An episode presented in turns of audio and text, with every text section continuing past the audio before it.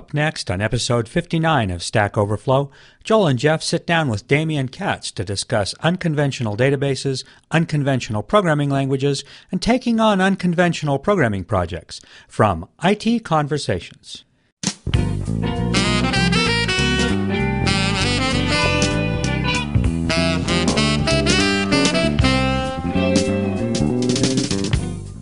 Hi, this is Phil Windley. Today I'm excited to bring you another great program from Stack Overflow with Joel Spolsky and Jeff Atwood here on IT Conversations. The Conversations Network is a 501c3 nonprofit, and we need your help. For a tax deductible donation of as little as $5 per month, you can support this channel and the rest of the Conversations Network. So please visit conversationsnetwork.org to become a member and help us continue to bring our programs to the world for free. Our audio files are delivered by Limelight Networks, the high performance content delivery network for digital media. And now, here's Stack Overflow. Unless somebody drops the F bomb or something crazy. Right. All right. Boom. So let, should we introduce our de- our our guest, Damien Katz? I think of, we should. Of CouchDB fame. Hello. Yeah.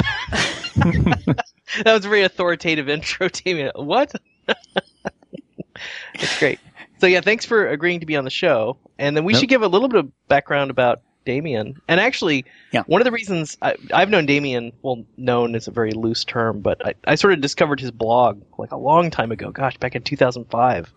Hmm. when did you start your big adventure, Damien? When did that? What was the timeline for that? Uh, I think it was around 2005 that um, uh, I think it was 2004 when we decided. and I think it was 2005 when uh, we actually moved to Charlotte. And, yeah, so so I, I kind of discovered you right at the sort of near the beginning of your journey. And at first, let me tell you, I was very angry with you because this was I w- at the time I was reading your blog, I was at a job where I had to work with Lotus Notes every day because it was our email system. So I found I was like, oh yeah, I found this developer. I, I, I hate this guy. I hate this guy. He worked on Lotus Notes, and so it was a way for me to sort of take out my uh, corporate rage on you. But then I felt bad because you were actually kind of a nice guy and kind of an interesting blogger, and so I, I grew to love you. I think is what happened.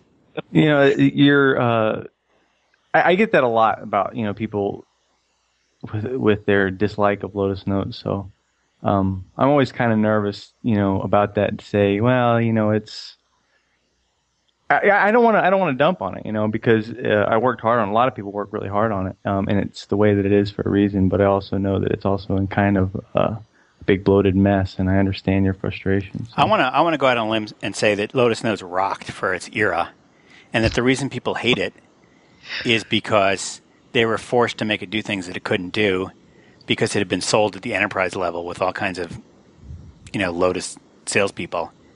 Yeah, I, I, I sort of think it was a little bit ahead of its time. Um, they had to invent so much stuff. Yeah, I mean, imagine like the web didn't exist, right? So you couldn't Not, do not only the web didn't exist, but but uh, proper networking, uh, the internet. Oh, right, right. You didn't even have to. You couldn't even assume TCP/IP because that wasn't yet. I don't. on. I don't think they supported TCP, TCP/IP in its uh, first versions, but but they had to write like all their own modem drivers and stuff like that, Wow. so that uh, PCs could dial into servers to replicate. And uh, I remember once getting into Bankers Trust uh, a day after somebody had accidentally emailed a gigabyte file using Lotus Notes, which Lotus Notes then tried to synchronize to all the Bankers Trust sites around the world, completely saturating their transatlantic cable in the middle of the trading day and making it impossible to do trades for about 24 hours. yikes! They were very up- upset about that, but they were really just using it. I mean, th- there they were just using it as email, and there were some databases that a few people had built, but for for a lot of the companies that installed it, it was just sort of a, an email system. Yeah, I don't want to Well, talk I- too much about Lotus Notes because No, let's not. We want to talk about Well, CouchDB. Yeah, well, I was going to have a transition point there. Actually, uh, there's this presentation Damien gave, CouchDB and me, at Ruby Fringe, which is excellent. I'll link it from the show notes. But I, I found it very inspirational. And, and, and Damien, having, knowing a lot of your story, this, this gave me sort of the missing pieces to fill in. I, I sort of had bits and pieces of the story, but hearing the whole story from you was, was great. And I really, that was a great, great talk. And one of the transition points that you put in was, that I liked was like, you had worked with Lotus Notes. And there were things in Lotus Notes that were actually good ideas that were kind of being buried under sort of loads of crap. Yeah. And your idea was to take the good stuff from Lotus Notes and leave all the crap behind. And that's a feeling that I think anybody that's worked on a large system has that feeling of like there's some good stuff in here, but it's just there's so much annoying bad stuff that comes with it that if only I could start another company, take the really good stuff and just you know Yeah. concentrate it and distill it down to something really awesome, I'd have a really good product. And I think that's what you did with CouchDB, right? Was like Yeah. the good stuff. Well, you know, when I when I started off on what I was going to work on, it wasn't it wasn't going to be what what CouchDB is now, and um, you know, at, at the time, Lotus Notes, you know, and it's still not it's not a very sexy thing. It's kind of old, and you know, a lot of people have very strong uh, feelings against it. Um, and so it, it's like it, it's just not sexy, and uh, and then to come up and and and finally say, well, I, I'm not going to do something sexy. I'm going to do something that's like Lotus Notes. Um, was a hard decision, but it was a great decision. Like I, I, I was kind of chasing after a lot of other things that seemed hip at the time, and and and uh, you know wanted to do something with RSS or whatever. Uh, but I don't know. I just decided, well, I'm going to take this old boring thing and kind of spruce it up, and uh, I don't know. Now it's turned into the new sexiness. So I, I don't know how that happens, but um, you know, at the time, I really didn't think that it would, uh, you know, catch on like it did. I thought that maybe I could get the Lotus guys interested in it, and the rest of the world would just kind of ignore it. But it's actually turned out to be the opposite.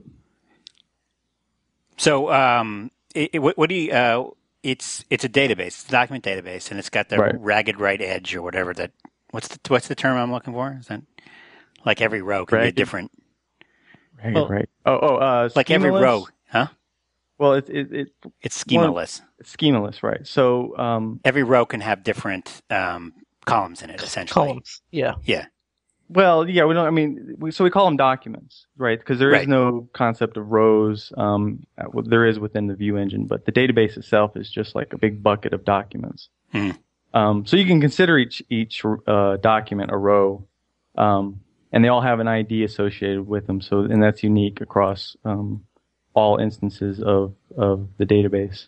So you can have also uh, replication, but Oh, I'm getting ahead of myself. Um, so that's very much like the same. That's the kind of very much the same as the engine in Lotus Notes. in yeah, right. It- so so Lotus Notes is, is the the NSF database um, is basically the the same design. Mhm. You have a big bucket of documents, Mhm. and each one has a, a name associated with it. In in Lotus Notes, the you can't set the names. They're and they're uh, GUIDs, but in CouchDB, um, you can name it any string, and if you don't name it, CouchDB gives it a name, which is a GUID. And Erlang. What's this about Erlang? I, Erlang, I hear. Uh, so Erlang, um, Yeah. Erlang is is been fantastic. For Really? Um, it's it's an so so far the the total lines of source code, uh, production source code in CouchDB is under twelve thousand lines, um, Wow. and most of that is is Erlang. And of course, that's not including some of the other projects that we uh, include in our source control. Right. But the so you've actual got like Lucene and stuff like that. Well, not not Lucene, but maybe someday. Um, but we have like a, a web server from a third party um, and a web client Oh, okay. Uh, party, things like that. Um, but but yeah, those are generalized libraries. They're not specific to CouchDB. And what? Uh, uh, not a lot of programmers have ever seen or heard of Erlang. What? What? Erlang? Yeah, er, I don't know, Erlang, Erlang. I don't know. Um, What? What is it? Where? Where did it come from? What does it do? What? What's? What? Why would you use this weird language? so Yeah. What was, problem? What problem did it solve for you that you had? Uh, what problem did it solve for me? So, it's this idea of what happens when everything kind of goes to shit. um, that that really attracted me. We should all be writing in this then. Um, yeah. So, uh, as I was designing the the core of this this database system, um, and I was doing it in uh, C++ at the time, uh, and I was trying to figure out, you know, if this goes wrong, what's going to happen? How do I back out of this? Um, you know, what happens when the shit hits the fan? And trying to So this would be like networking problems. errors. Like Uh, networking errors, memory errors. You just can't allocate uh, enough memory to finish the operation. That's a big one. Mhm. Um, Okay. uh, you might get a disk I/O error, but you know that's the sort of thing like you, you're allowed to panic and and just give up at that point. Um, but uh, you know how to deal with, particularly with with memory errors. You know, at any time you can just not be able to allocate memory. Right. Um, and how do you deal with that? And uh, it's it's extremely tricky. Um, in in in C, it's all very explicit. So you actually can do it down to that level of, okay, if I don't have any memory, what am I going to do? How do I free my resources? Because you have to think about all that stuff. Anyway. Yeah, and you're basically writing code to deal with that under every possible circumstance, right at every possible level. Um, and so you know, coming up, designing all this, um, and and I realized that there's just one problem that you can't get around without using uh, relocatable memory, which is like uh, using memory handles, um, Mhm. which is the, the memory fragmentation problem. Right. So if, if you're allocating raw off the heap, um, and then you're freeing any long-lived process, eventually the heap's going to get fragmented, and then you you can't allocate any more memory, Mhm. or it, it it becomes so fragmented that you're constantly miss having cache misses. Mhm. Um, and so dealing with those problems is is really really difficult in C. And if you want to deal with it properly, then you have to add another layer of abstraction where you have memory handles, you have to lock the handles and get the pointer and Just like Win16 programming. right. And it's really really painful, and you don't want to have to do all that. It's a huge uh, productivity drain. But this is actually the the area that Erlang handles great. Um, because it doesn't force you to do a lot of error ha- handling or checking or anything. Uh, just it. So what, what's the easiest way to describe it? Um, you just sort of write the code like it's supposed to be, and it's allowed to blow up. Okay. You don't have to sit there and check for errors. And if it blows up, it's it's supposed to be in a nice little isolated process within the Erlang VM. In this this isolated process, it doesn't have any locks held. It doesn't have any references to shared memory, and it, and it can't be in an invariant state outside of its own process. It can't have well, it, it can if you design it poorly, but by default, it can't. So if this if this process can't can no longer continue, it just gets uh, killed, and then the heap gets freed, and then that gets freed back to the VM, and it's a nice big contiguous chunk. Um, and if things start to get fragmented, things get slow, then more and more of these heaps can get get freed, and then they can all be rebuilt. And so this this idea that that you're it's allowed to blow up, and then it'll sort of rebuild it back the process state for you. Um, not exactly as it as it was, but it'll reinitialize it. It'll say, okay, this thing is this shit's hit the fan. Let's let's shut these components down and then restart them, and then hopefully things will continue. And if not, it'll actually start to restart more components. So this And- sort of uh, this sort of reminds me of like a web server that's running multiple processes on your behalf, based on how many requests are coming in. Yes. And, and the only error handling you have is that a request can just you know return a 500, and that whole process goes away. And then there's some there's some maybe some Right. teaming that's sitting there spinning up new processes for you to make up for all the ones that crashed and went away. Right. So so Erlang is very much so that that style of web server handling is like the Unix style Uh, of of web serving, and and Right. Erlang is like the the whole Unix ideal of isolated processes that can talk to each other, um, encoded into a VM and made really efficient. so are these processes short lived, like to handle a single request? Some of them are. even shorter than that, or Yeah, some some of them are you just spawn a process to do some computations because you want to parallelize it, um, and you know use your cores, and then they go away. So spawning Oh. uh, a new process is is like creating a new object in Java. It's super cheap. It's not like spawning a thread, or Um, even like kicking off a process on Windows might be, you know, oh a right, second right, that, wall clock time or something. Well, right. That's that's like literally like a million times more expensive. right. um, creating an Erlang process is just a little virtual thing. It has a scheduler. Each process is, I think by default, like half a K, like 512 bytes or something. Cool. Um, and then it grows from there, you know, as it uses memory. And is has the performance compared to you know, C or C plus plus or So, so one of the, or- the interesting things about the performance of Erlang is that it's generally pretty slow uh, when it's not heavily loaded. When you have like a single client, um, Hmm. it, it generally loses in the benchmarks. It, it definitely loses to C, but it's going to lose to a lot of other languages like Java.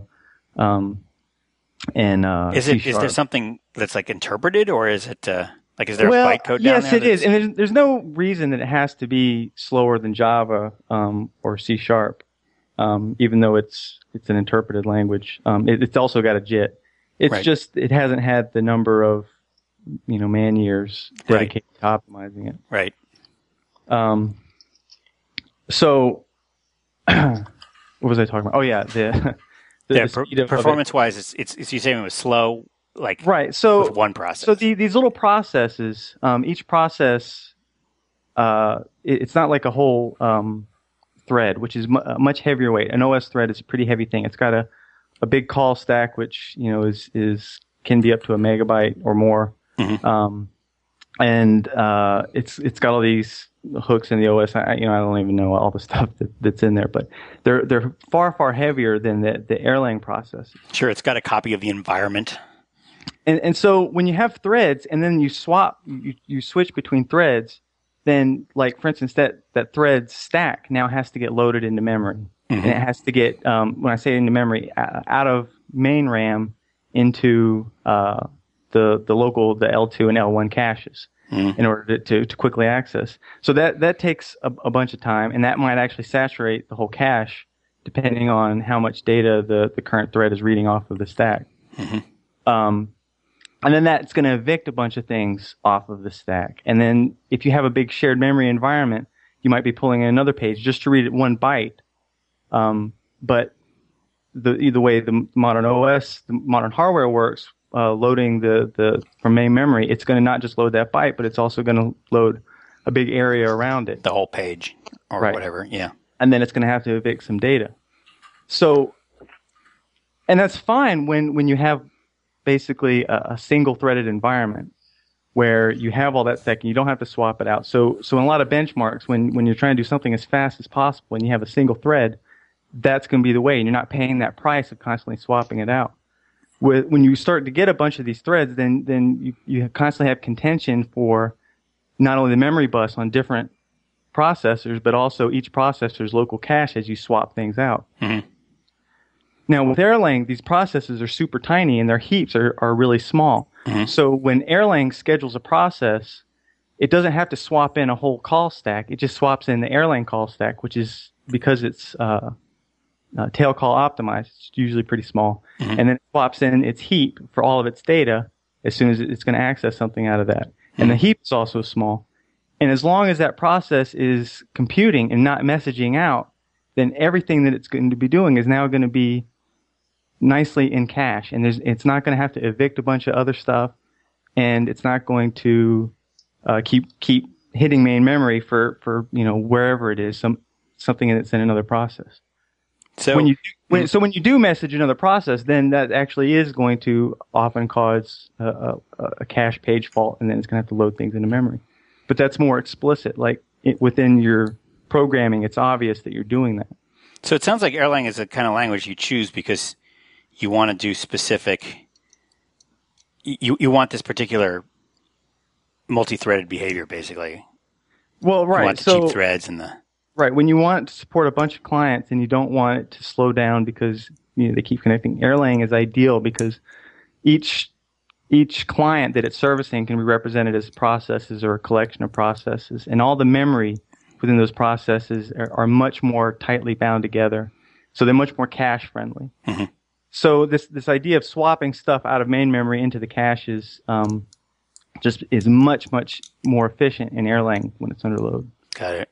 And and that's one of the, the the the big performance boosts that you see you don't start to see good Erlang performance comparable to other things until you start to put it under heavy load where you, you got you're servicing a lot of clients. Is it? Um, is this a language that's? Where did this come from?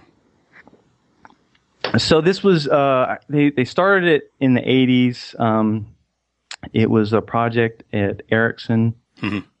Um, Which is which was I they, don't- they, they made know- phone switches or something. Yeah, right. Yeah. So it, it, it's designed for telecom. It's designed for phone switches. Um, and they they liked this uh, shared nothing architecture. They wanted the hot code reloading. Um, just a lot of things that were very specific to telecom, and they wanted to solve these problems and, and give themselves a tool that Mhm. did all these things nicely. Um, and uh, I don't know. It, it's got a checkered history. Like it got kicked out of of Ericsson sometime in the the 90s, and um, and then they were going to rewrite all the the Erlang code in C, and then I guess that they sort of abandoned that because they realized that was foolish. And uh, I don't know, but yeah, that that's its origin is is telecom and Ericsson. Cool. Telephone switches.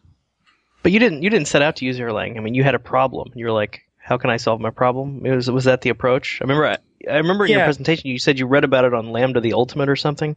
Yeah, I think that's where I, I first read about it. Um, but yeah, the first versions of CouchDB that I was writing were in C++. And, And, it was just it was just backing out of all these error conditions was just so painful, right? well, That's what- actually, that was the uh, motivation. it it it was when I started getting into the concurrency aspects of it. Um, so Ah, I so it, it was a thing where you're trying to scale, or no, like, I, what was I was just trying to actually do uh, serve more than one client at once. So I had the database engine working, but you're trying to get n greater than one for the clients.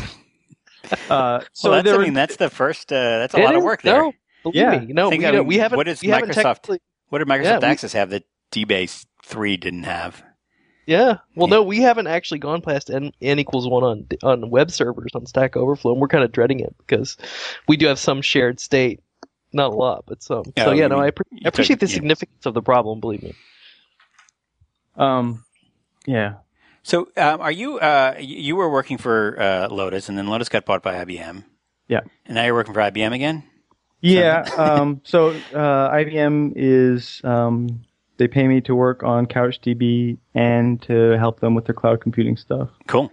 And uh, yeah, IBM has been really great. Um, But you get to work Yeah. from home pretty much. Is yeah, I get to work from home. I was I was really leery about joining because I, I, I thought they had ulterior motives that you know they were gonna try to snuff out my project or something like that. But um, Who's got the energy to snuff out a I, well, you know, I don't know. Uh, I, I, I was just. Uh, I, I've had bad experiences with IBM in the past, but it's a huge company, and this Sure. was a different division. Um, and uh, you know, I, I just didn't know what to expect. But um, IBM has has been fantastic, and uh, But this You know, is one of the this is open source though. This isn't like a product at IBM. This is kind of a Mm, different thing. but it sort Right. of competes against their product notes. Uh, not Mm. really. not not yet. I mean, because Notes is is a whole uh, Thing. whole stack. You know, Sure. it's not just a, a backend database. It's also a client with the UI and all these applications that are already built for it and everything. Um, so you know, potentially it is because it duplicates the one of the, the core aspects of their technology. Um, but I'm also I'm trying to to, to get them you know going on uh, uh, a hosted version of CouchDB. Um, trying to sell them on that, and uh, so they would m- make available a hosted version of CouchDB. right for a monthly fee. Does it- anybody do that? Uh, right now, yes. Uh, Couch.io, Couch.io is a hosting provider Hmm. um, for CouchDB, but they are invite only right now. Um, and I think there's at least one other. I know there's at least one other startup that provides it, but they're in stealth mode, so I don't know if they want me to talk about them. It would sure be a different world if IBM did something like this. Yeah, I, well, I, I think it makes uh, a lot of sense on a lot of levels. So um, I'm I'm I'm working on it. Uh, If if somebody wants to build something on top of Couch um, CouchDB, like they want to use it, I don't know. Let's say they're building a blogging platform, for example, uh, are and they want to use it. I mean, they could use a hosted version. yeah, right, that- right, exactly. Um, Um, but, so, th- but does so that mean that they're building their blogging platform on some other hosting platform, and every single one of their I/O requests has to go over to the hosted Well- CouchDB, or do they somehow run side by side or in process? Well, so there's this thing called Couch Apps where um, we can serve applications right from CouchDB. Oh, okay. So you, so you don't need any middleware at all. what do you write them in? It's it's in JavaScript. Okay, cool. So The language of the uh, future, JavaScript. Server side JavaScript. Yeah, I, I you know when we when when we switched over to JavaScript, um, it was just kind of out of uh, uh, a practical matter, and uh, because it's it's a it's it's an available language that that plays very well with JSON and uh, has a nice sandbox, and uh, I don't know, and all of a sudden it seems like it's everywhere now. It's, it's exploding, so I couldn't have made a better choice. I'm really not. I don't understand what why all of a sudden it's becoming so popular. well, I think you you you the way I understood it is you finally hooked in JSON and JavaScript. I mean, you kind of hooked into sort of the popular. Well, I guess popular is not the right word, but the the, the common denominator language that, that a lot of people say say, "Oh, I get that." Yeah. You know, it's not Well- obscure. it's just something you can. And I think in your presentation, I know I keep coming back to this, but I loved your presentation. You talked about how all of a sudden you were working in the browser. You had downloaded some JavaScript uh, command line thing, and you were able to like insert data in the database in JavaScript, and and all of a sudden it seemed real to you. Yeah. Yeah. Right. Um, and I think that's probably the reaction a lot of people had, right? Yeah. I don't think Yeah. that's unique. So I think when you say why did it get popular, I think you got to think about how can we make this accessible to the average developer. And certainly running in the browser, having JavaScript just magically do stuff, I mean that's pretty accessible. So Well, I mean, w- well, when, to clarify, I- I'm talking about why did why is JavaScript suddenly so hot? Um, is is my big question Uh, yeah. Well, I mean, part of it because is because it's been around since you know Oh. what is it '96? But it hasn't really worked until like 2005. when was the first time? I mean, because I, I know Paul Graham, his famous thing for Web 2.0 is, is Web 2.0 it can be loosely translated as JavaScript now works. Okay. reliably. You know, and that didn't really happen honestly until about 2005, 2006, in my opinion. Yeah, it was a matter of um, getting rid of some of the cross-platform problems, even just being able to access the DOM. I mean, the first versions of JavaScript couldn't manipulate the DOM. They didn't have dynamic HTML. Do you remember when all you could do is put edit boxes up and you could change those, but you couldn't like you know hide a paragraph or something?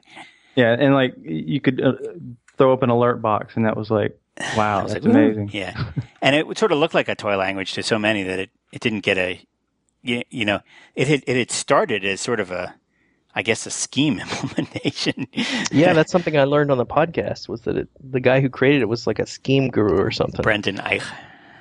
Yeah, I didn't know that. so it So has some got- street cred. Yeah, it's got that. It's got the functional programming. It's got the lambdas. It's got some some nice stuff in there. Yeah, I real I actually I don't know JavaScript that well. Um, so uh, I just it was just kind of dumb luck that I picked the right language. Well, you know, it's funny. You, you said you didn't know SQL either. There was a stint where you worked for MySQL, and, and Yeah. part of your you mentioned like I didn't even know SQL. I was like, how can how could you be a developer and not? How did you get away with not knowing SQL Well, until like last I- year or whatever? That I know blows that. my mind. It's also I, I don't know how to use a spreadsheet either. So those are like the two things. You're gonna like, make Joel cry. Don't say that. Don't say No, that. that's you know, you know actually there's just uh, the, there's a difference between being a systems programmer and an application programmer. An application programmer has to know SQL, and a systems programmer doesn't. And Damien is Okay. a systems programmer. You Yeah, don't have well, to know I, I started either. off as an applications programmer, but it was it was in the Lotus world, so that's that's why I had almost no exposure to SQL. Yeah, Now, uh, another thing I want to comment on, Damien, is that you basically quit your job with the intent of building something. And Well, no, I, I, I think- I didn't I didn't quit my job, but oh, that's I right, you were did- laid off. I did I'm stop sorry. looking. Clarification. yeah, I did stop looking, and and it it I did have some good leads on a job. I wasn't like unemployable or something, but Right, right. No, That's just to clarify. Sure, but I, but I liked your particular quote here was that I didn't want to spend all my time at the office working on someone else's crap anymore. yeah, yeah, I'll work on and, crap. and I like that. And you know, when I met you, and again, I use the term "met" loosely because we had sort of interacted through the blog and sort of got to know each other. It Yeah. was like I could see that you had this dream of CouchDB, but it was hard for me to interact with it because it was your dream. You know, it was like your thing that you were building, and it Yeah. wasn't necessarily my dream, right? And that that's not wrong, but it was just hard for me to hook into it. Uh, but I totally respected that you were out there saying, "Hey, I'm going to build something that I think." You know, uh, has value, right? That I believe Yeah. in. Like I'm going to work on my own crap. And a lot of Yeah. times when I try to explain to people like the whole Stack Overflow story, it's it, at some point you do reach that realization. It's like, are you going to build other people's stuff? Or are you going to build your own stuff? You know, at some level. Well, you That's know, such a after a key while, you get tired of, of other people, you know, making it your success impossible, you know, or or not impossible, but just making it harder. And um, you know, you want some sort of degree of control, and you want to be able to say, yes, this is, I made this, and you know, this is what it is, um, and I'm responsible for it. You know, I can't blame somebody else. Um, right. Yeah. No, so it was very, very inspirational. I mean, I, I- I love that presentation, and it really completed the picture for me. Another point that I want to talk about was, and I wonder, uh, you know, I'm always telling people, you know, what a great book Code Complete is, and uh, in your presentation, you said at one point, you know, you have analysis paralysis, where you're working on your own thing. There's nobody telling you what to do, and then mm-hmm. you sort of like reach a decision point where you're like, I can't decide what I should be doing or how I'm supposed to be doing this. There's nobody telling me what to do anymore, and now it's kind of like you don't know what direction to go in. And I believe the slide title was Panic. And then Yeah. your solution to that was to buy a copy of Code Complete. And I'm just Yeah. imagining the smooth, you know, calming voice of Steve McConnell, who very actually does have a very calming Midwestern voice, very soothing. If you've ever heard him speak, and I just imagining you reading Code Complete too and being all calmed and smooth and saying, "I do know what I'm doing." Well, you know, it. I, I read the book and I did. I I remember just getting it and just feeling like instantly like I had, I don't know, like a life raft or something. Like I just wanted to hold it and say yes, like something that that can show me the way. And um, and then I was reading it and you know, and everything in it made sense. And it's a good book. It it, it has lots of really great advice. But you know, the thing that struck me was how little new information I was getting from it. And I was like, yeah, I know this stuff. But, you know, where's the secret?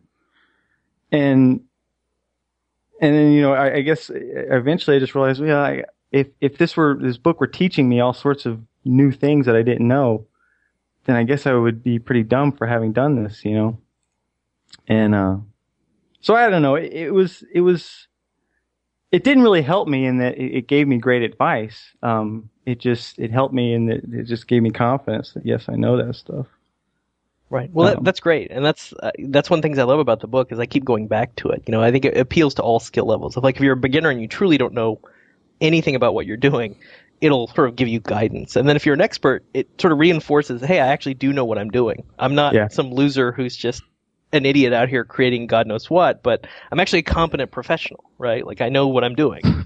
Um, and I love that part of the message too. That was great. And then the final thing about the presentation, I know I'm going on and on about it, but uh, the, can you comment on the the douchebags line?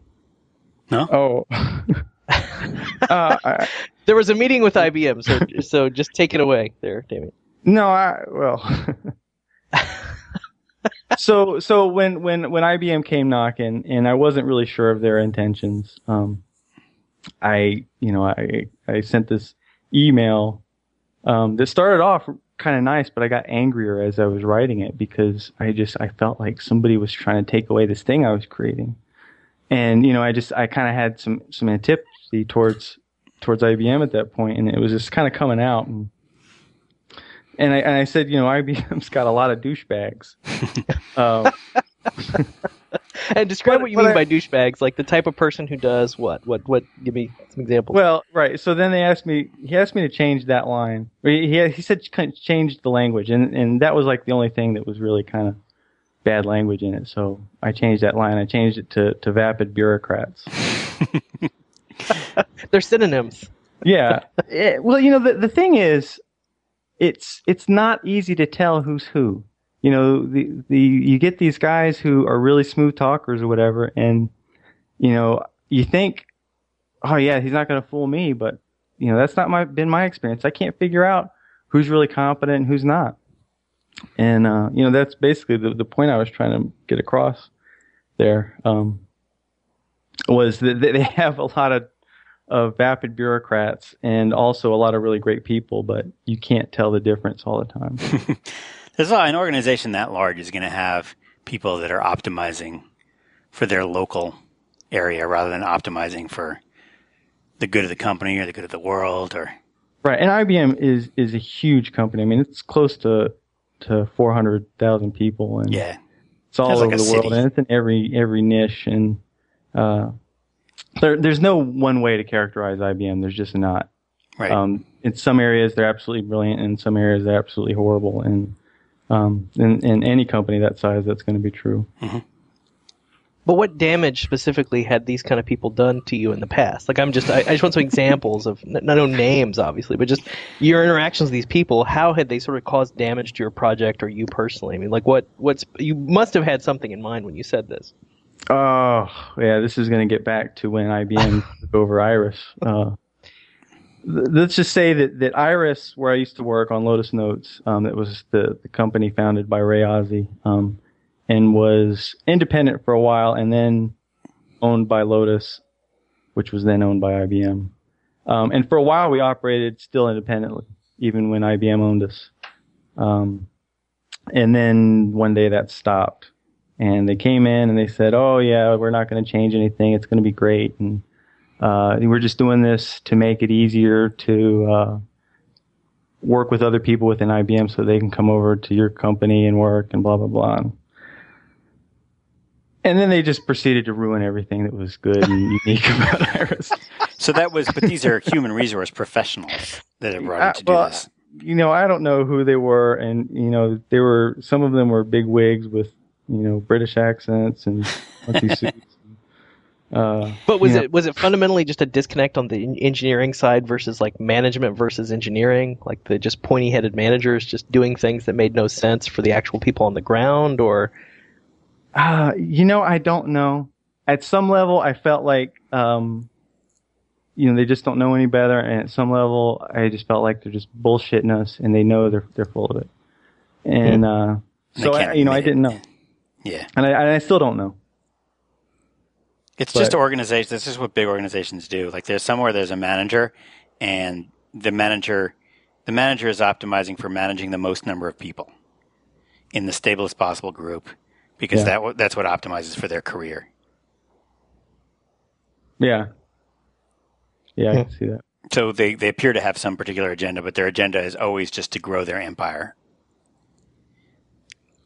Well, you know, it. it I, well, I'll say I, the kind of things that they told us about what wasn't going to change and what would change. Um, I just that's the things that I, I I don't know if they really understood what they were saying. If they really understood what it was that they were going to change, or if they were just just lying to us. you know, I can accept incompetence, but you know, it's Really? there was well, I well he's no, he's right. There's there's incompetence and there's malice, right? right. They're kind of different things. So Yeah. yeah, and and I don't I know what- which which it was. So I have to give them the benefit of the doubt and just say it was uh, incompetence. incompetence. Yeah. Hey, hey Jeff, do we have any um, uh, Stack Overflow slash Server Fault news for the week?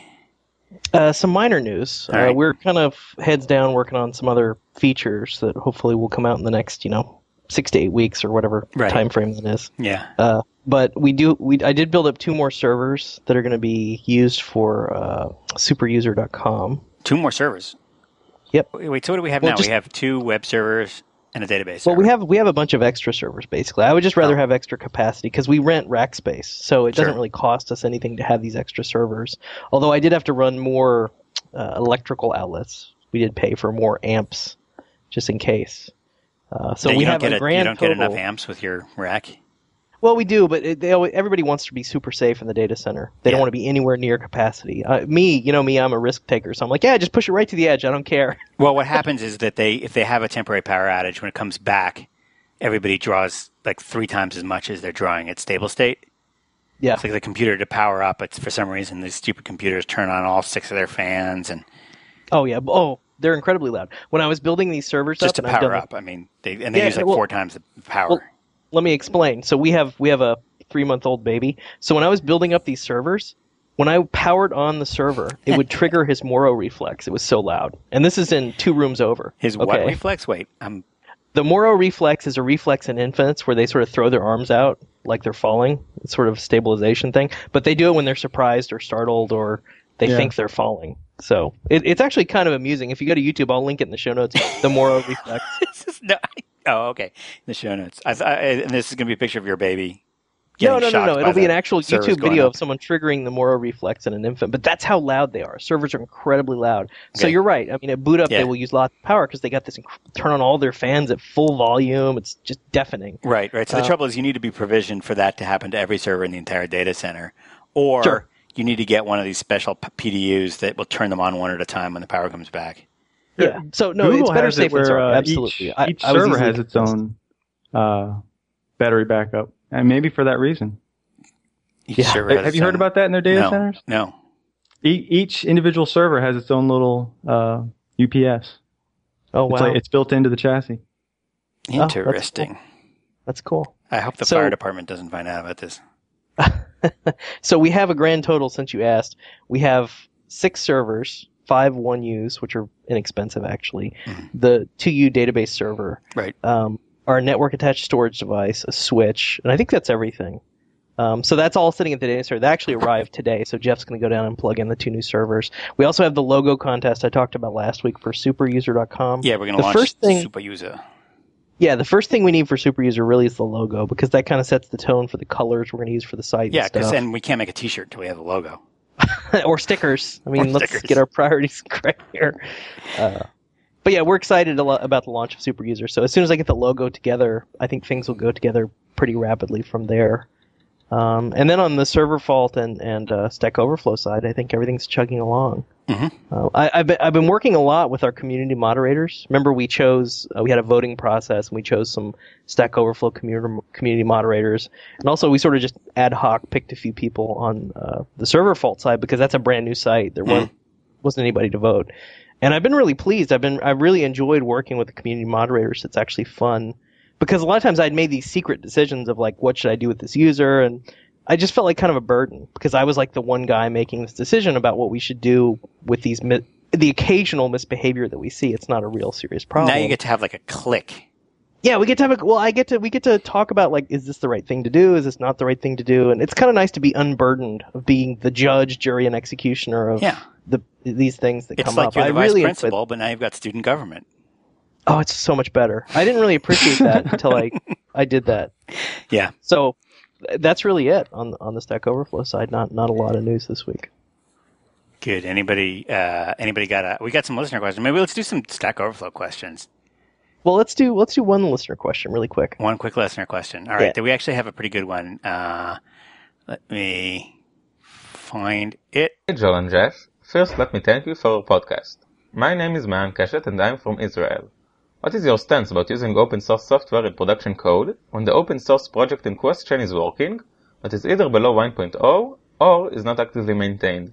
For example, Joel mentioned using Lucene.net in FogBugz, and while there are fresh commits to its SVN repository, the latest release is from April 2007. What would you say to customers who are afraid that using such projects will hamper stability? Thanks. Okay. Uh, so first of all, there's two pieces here. One is the, the version number is kind of a, an illusion, right? Particularly in open source. oh yeah, you can running... make up any any version number you want. So just yeah, the version like number 0. is oh. what does that really mean? You know, yeah. I I don't think you can look at the version number as a reliable indicator unless it's like point oh oh oh oh oh oh, oh, oh one. right? Then you might worry because it's like, okay, you're so far from one, it's you're scaring me now right, with right. your point oh oh one. Right. Uh, Beyond that, I don't I don't think it. Most really developers ma- are reasonably responsible. Like if they feel like their code is not stable, they'll n- not yet, you know, usable by anybody other than on an experimental basis. Uh, you know, a lot of developers will will use a number below one, and then when they personally feel like it's gotten good enough, they'll move it up to oh. 1.0. Yeah, but I don't know if I trust other developers. That's one thing I've sort of learned. Sure. So, Damien, what would you say? What version number is CouchDB at? Uh, we're at 0.9, but that doesn't mean that. Well, that doesn't mean that that 1.0 is next. Um, it goes to 0.10. Um, at least before that. So, And what's your philosophy on on your your version numbers? so with with CouchDB, we feel it's it's pretty solid as a as a database. Like you're not going to lose your data. Um, there's not going to be big catastrophic failures because of it. Um, What was the first version number you felt that was actually somewhat usable that you would actually release into the wild? It's like, okay, here's this thing. What was that version number? I yeah, I you know I've been working on this thing a long time. I can't remember the version numbers. uh, But it's it, it's also a sort of a general question of when you're using an open source component. I mean, I guess you're using Erlang, Yeah. which itself is a little bit off the beaten path. No, it's it's a good question, and um, And you guys use uh, you use Lucene, right? As well. yeah, and, and there's no there's no good answer. Um, Yeah. You know, we, we use a couple of, of uh, third party libraries, um, um, Mochi Web for Erlang, which I highly recommend. Um, I was concerned when we integrated it that it was going to be, you know, we're going to be fixing all their bugs, but uh, for the most part, we've only like we had a very small handful of patches. And we Um, had, um, yeah, Jeff, we had that thing in the WMD thing in uh, um, Stack Overflow, where we basically had to reconstitute the source somehow. Yeah, that was that was unfortunate. Um, it was so, just a- Damien, Stumbling block. well, it was a stumbling block, but it was kind of a painful one because all we had was the uh, minimized or minified JavaScript, which Ooh. you know all the variables were like A, B, C, everything's all mushed together. You, uh, and we had to basically reverse engineer it because we the the lead developer basically fell off the planet. I still don't know what happened to to John. Uh, John Fraser was his name. Still don't know what happened to that guy. Have not heard anything from him uh, for months and months. And we had had some interactions with him, uh, but we ended up having to just reconstitute it from scratch. So at least we had some form of the source. But yeah, that was that was painful.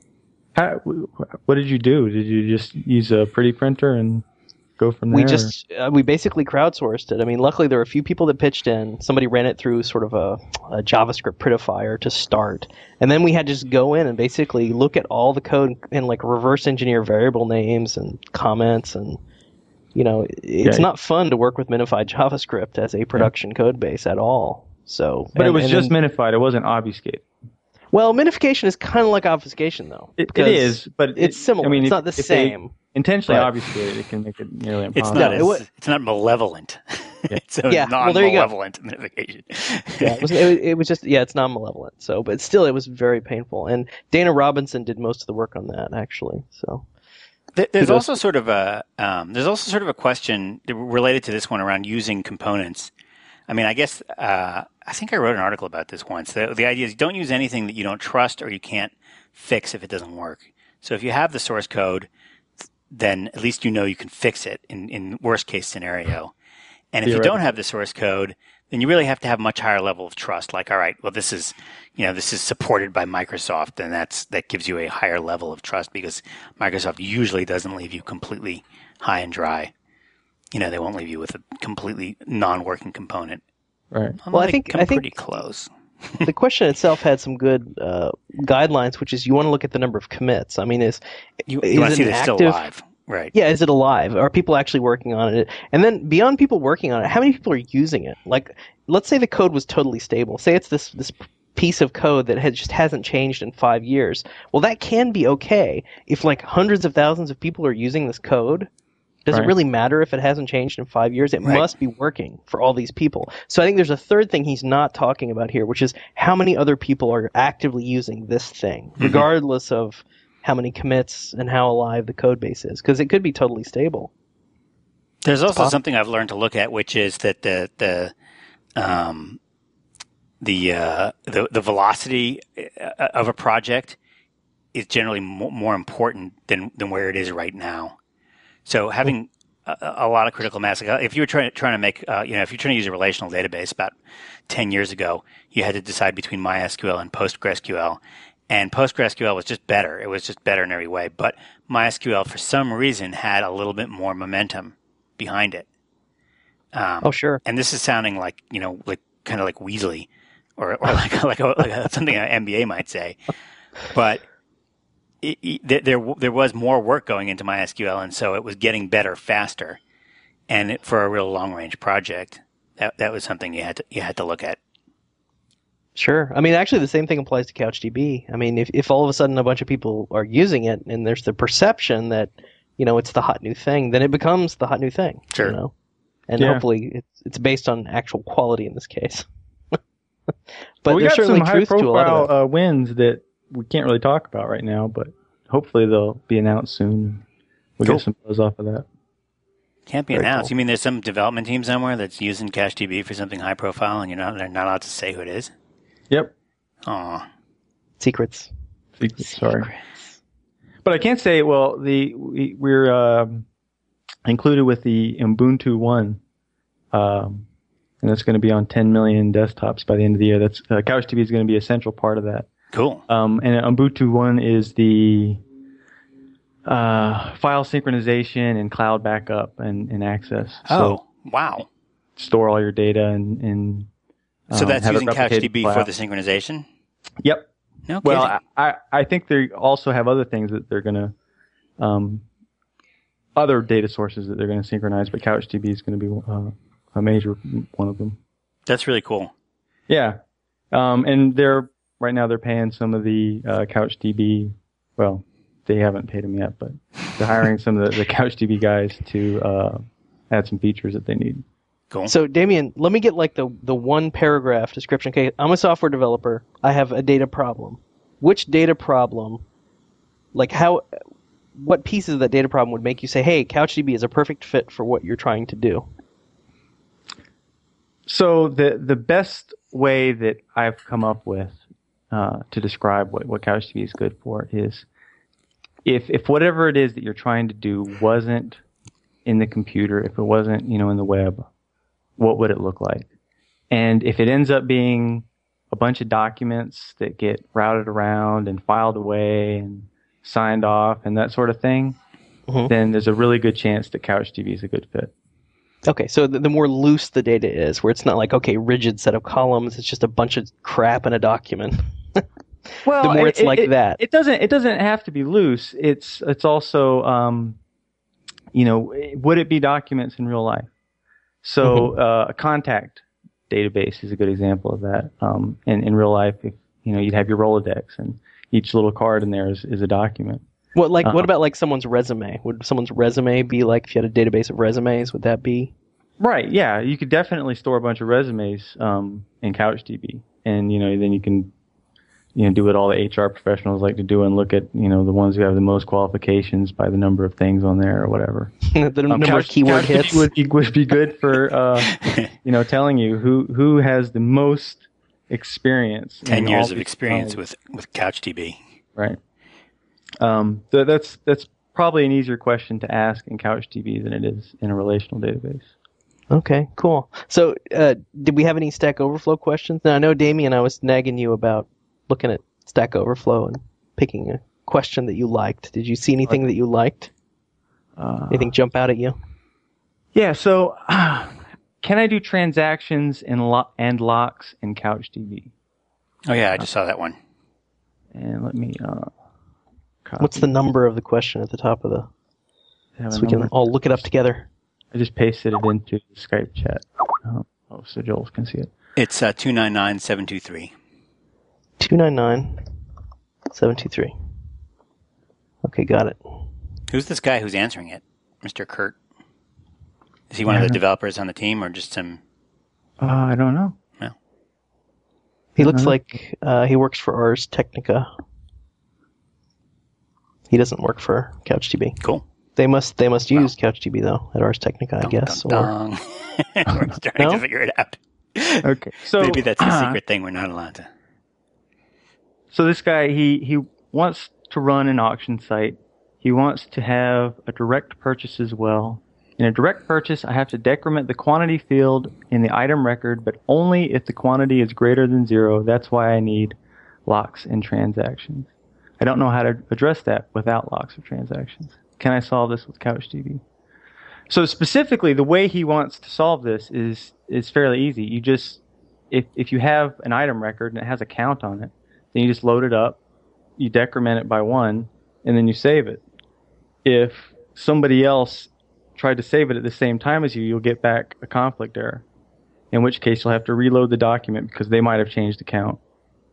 Um, then you reload the document, increment the count, and then save it again. Um, and if you have a bunch of contention for that, then it might it's unbounded how long it can take, how how many retries you'd have to do. Um, but otherwise, that that's, that's how it works. Wait, I, I, sorry, I, I got a little bit confused there. You have, but you have, um, if you don't have transactions, you could read it, and then somebody else could read it, and you could update it, and then you could submit your update. You could write your update, and then they write their update, and now you've each reduced it by one, but it's only gone down one.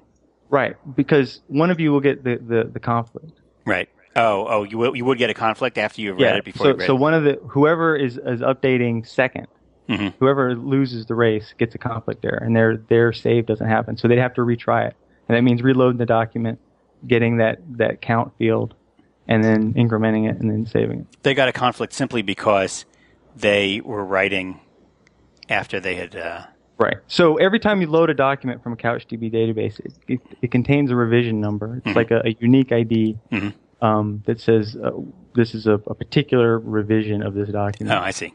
When you save it, you have to send back that revision number. Right. And if somebody else has already saved over it, that's how it detects if there's a Okay, cool, cool. There are also, I mean, there are situations where there may be, in, in a relational database model, there may be situations where it, it's even more complicated than that. Like you're trying to write to something else. Right. If you if if you're trying to write write to a bunch of unrelated data, Yeah, um, then CouchDB is not not going to it's not really set up for that. it's not going to do that for you. Um, if all the data can be can be contained in a single document, um, then it's no problem. You just update that single document and, and you get the conflict. Does there. anybody ever try to use CouchDB like alongside a relational database and somehow try to bind records from CouchDB to the relational database, or Uh, or would that just be like pain for no no, no. no it-? I, I I actually think um, I think somebody has done that, but I could be wrong, or it might have just been a suggestion. Because you know, there's been, a lot of times uh, relational database developers have this phobia of putting documents in the relational database. Sometimes justified and sometimes not. And and they'll tend to build these systems where they, they say, well, let's what we'll do is we'll put the, the the large blobs or the large documents in the file system, and a pointer to that file in the relational database. Right. And it all seems so simple to them, and that's going to be so easy, and then disasters occur. Well, yeah, I, I don't understand. I mean, I don't know specifically Yeah. uh, what makes relational databases uh, unsuitable for large blobs. I don't think that they are. Right, Oh. right. Uh, yeah, I don't know why people are, are have a phobia about that. Um, I- I don't know what it, they're it- imagining. It might be uh, they might have perfectly good reasons, but um, Oh, there's certainly there's certainly um, uh, like a Microsoft Access database that would really suck if you tried to put. I mean, you can put blobs in there, but it just doesn't scale right. because it's all going into one file, which is limited to two gigabytes anyway. And so I can see where the where the phobia comes from, but certainly with a modern version of SQL Server or Oracle, or yeah, it shouldn't be a problem to put large blobs in there. So, Damien, at the bottom of this question, somebody asked sort of another writer question, which was, how do you do the classic bank account example of a database tra- transaction in CouchDB? That is, you want to atomically withdraw $100 from Alice's account and deposit it into Bob's account. Right. So, And and, there's millions actually- of accounts. You can't. This you is know, actually CouchDB's strong point. Um, this this is actually like the perfect fit because uh, if you were doing this as a real accountant with a paper ledger. you, they, they say accountants don't use er- erasers. Right, And so with, Right. with CouchDB, what you would do is you don't decrement a right, person's account and add it to another person's account. Right. Instead, what you do is you have a single transaction document that says, "I'm taking X dollars Yep. from uh, Alice and adding those X dollars to Bob, or maybe Mhm. also uh, Charlie." Um, and that single document now represents that transaction. And then with with within CouchDB, uh, use views to add up what somebody's uh, account is. So you you add up all their um, deposits and all their withdrawals and all their transfers, um, plus minus, and you do a reduction and you get you know what their account balance is. Mhm. So there is within the database, there's nowhere to update their account balance. yeah. The balance is not stored; it's calculated on the fly based on what Right. transactions have happened. Exactly. Absolutely. I had so- an accounting lesson from Joel in person, so Do you remember that So- part? vaguely Double entry bookkeeping. It was a bookkeeping. Yeah. Bookkeeping, Yeah. not accounting. bookkeeping. Sorry. Uh, all right, I got a question. I want to do my question. Sure. I go got a for it. server fault question for the first time in history. Ooh, exciting. And it's What's the uh, number? n- number one. No, just kidding. It's number 23621. Two three six two one. Do we really, we really have 23,000 questions? No, these numbers go up faster than the number of questions. Uh, it includes answers as well. Right, right. Um, the question is not that interesting. Just the question is this guy's running Windows 7. He's got a lot of RAM, and he wants to know if he even needs a page file. Can I just turn off the page file since I have as much RAM as I'm ever going to use? And um, uh, but what's good about this is if it's got the world's best answer I've ever seen that just makes me appreciate server fault. That's cool. I, I think every geek at some point realize goes through this thought process. Like, hmm, I've got tons and tons of memory. Maybe why I I can need a turn off my page file. Right. I, I actually have a blog entry about this, and so it's essentially the same as the answer, but the, the punchline is, it's never worth it.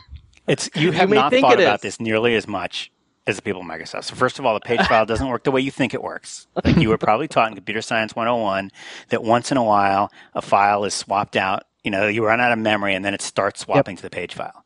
Yes. And actually, what's happening is it's first of all it's preemptively swapping to the page file.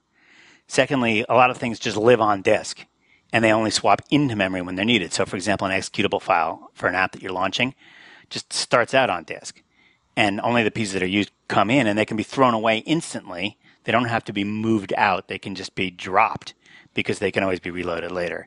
And if the operating system is bored, it's going to use some of its spare time to move things out.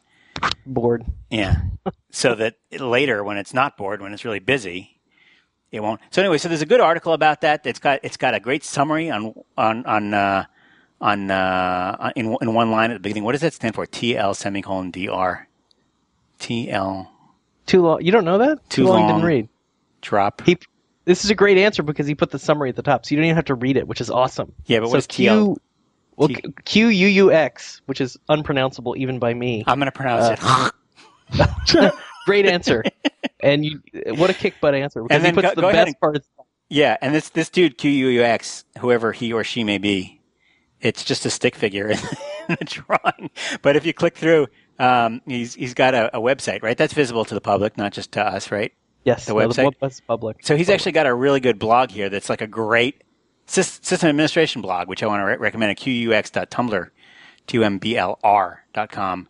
Um, He's got uh, just a few posts that he had up um, that I saw uh, on the homepage there um, are awesome. This looks like a really, really interesting um, and well written uh, website for system administrators. So cool. kudos to Great answer, and do not get rid of your page file.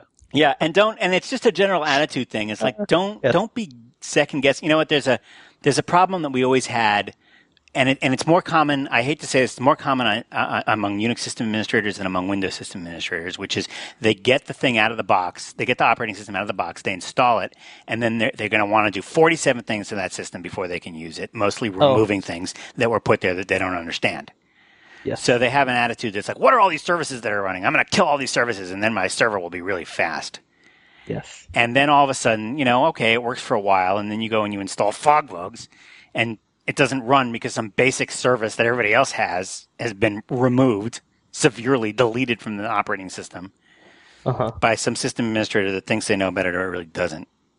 You sound a little bitter about this. I am bitter because it's all of our tech support calls.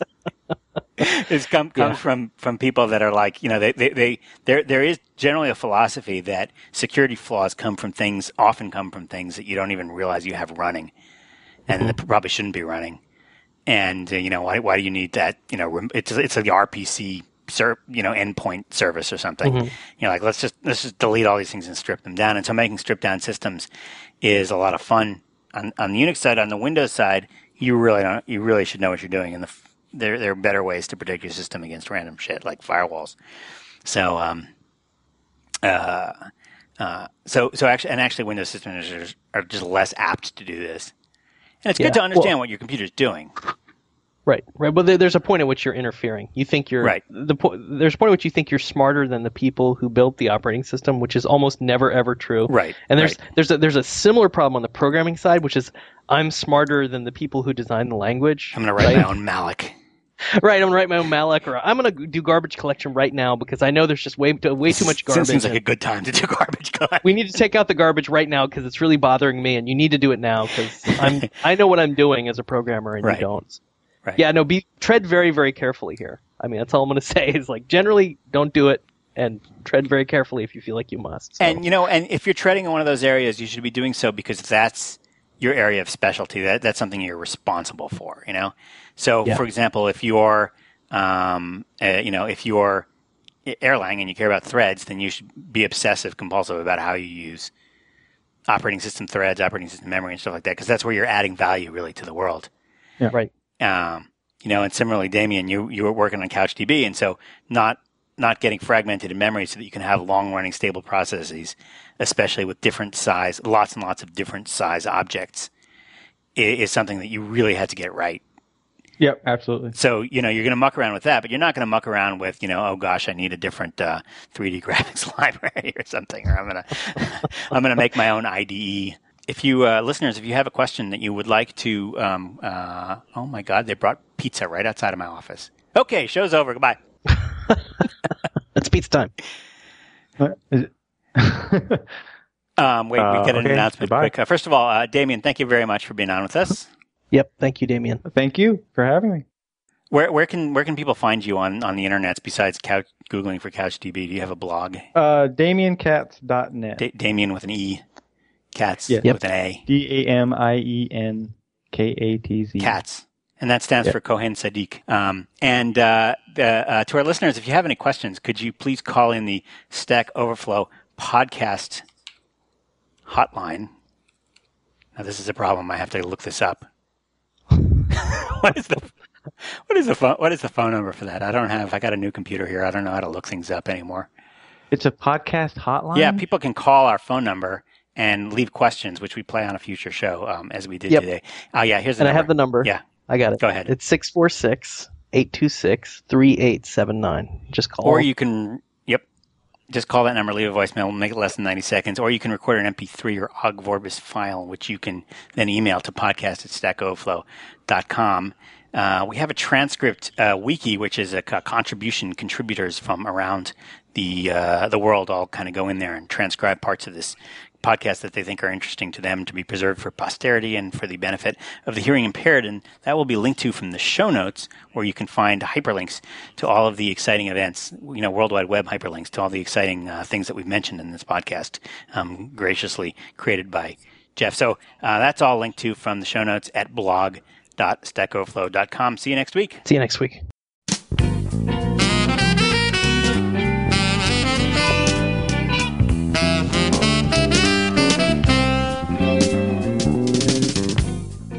You've been listening to Stack Overflow with Jeff Atwood and Joel Spolsky. The Conversations Network is a 501c3 nonprofit, and we need your help. For a tax deductible donation of as little as $5 per month, you can support this channel and the rest of the Conversations Network. So please visit conversationsnetwork.org to become a member and help us continue to bring our programs to the world for free. Our audio files are delivered by Limelight Networks, the high performance content delivery network for digital media. The post production audio engineer for this program was Joel Spolsky.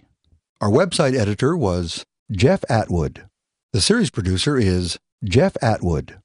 This is Phil Windley. I hope you'll join me next time for another great presentation from Stack Overflow here on IT Conversations.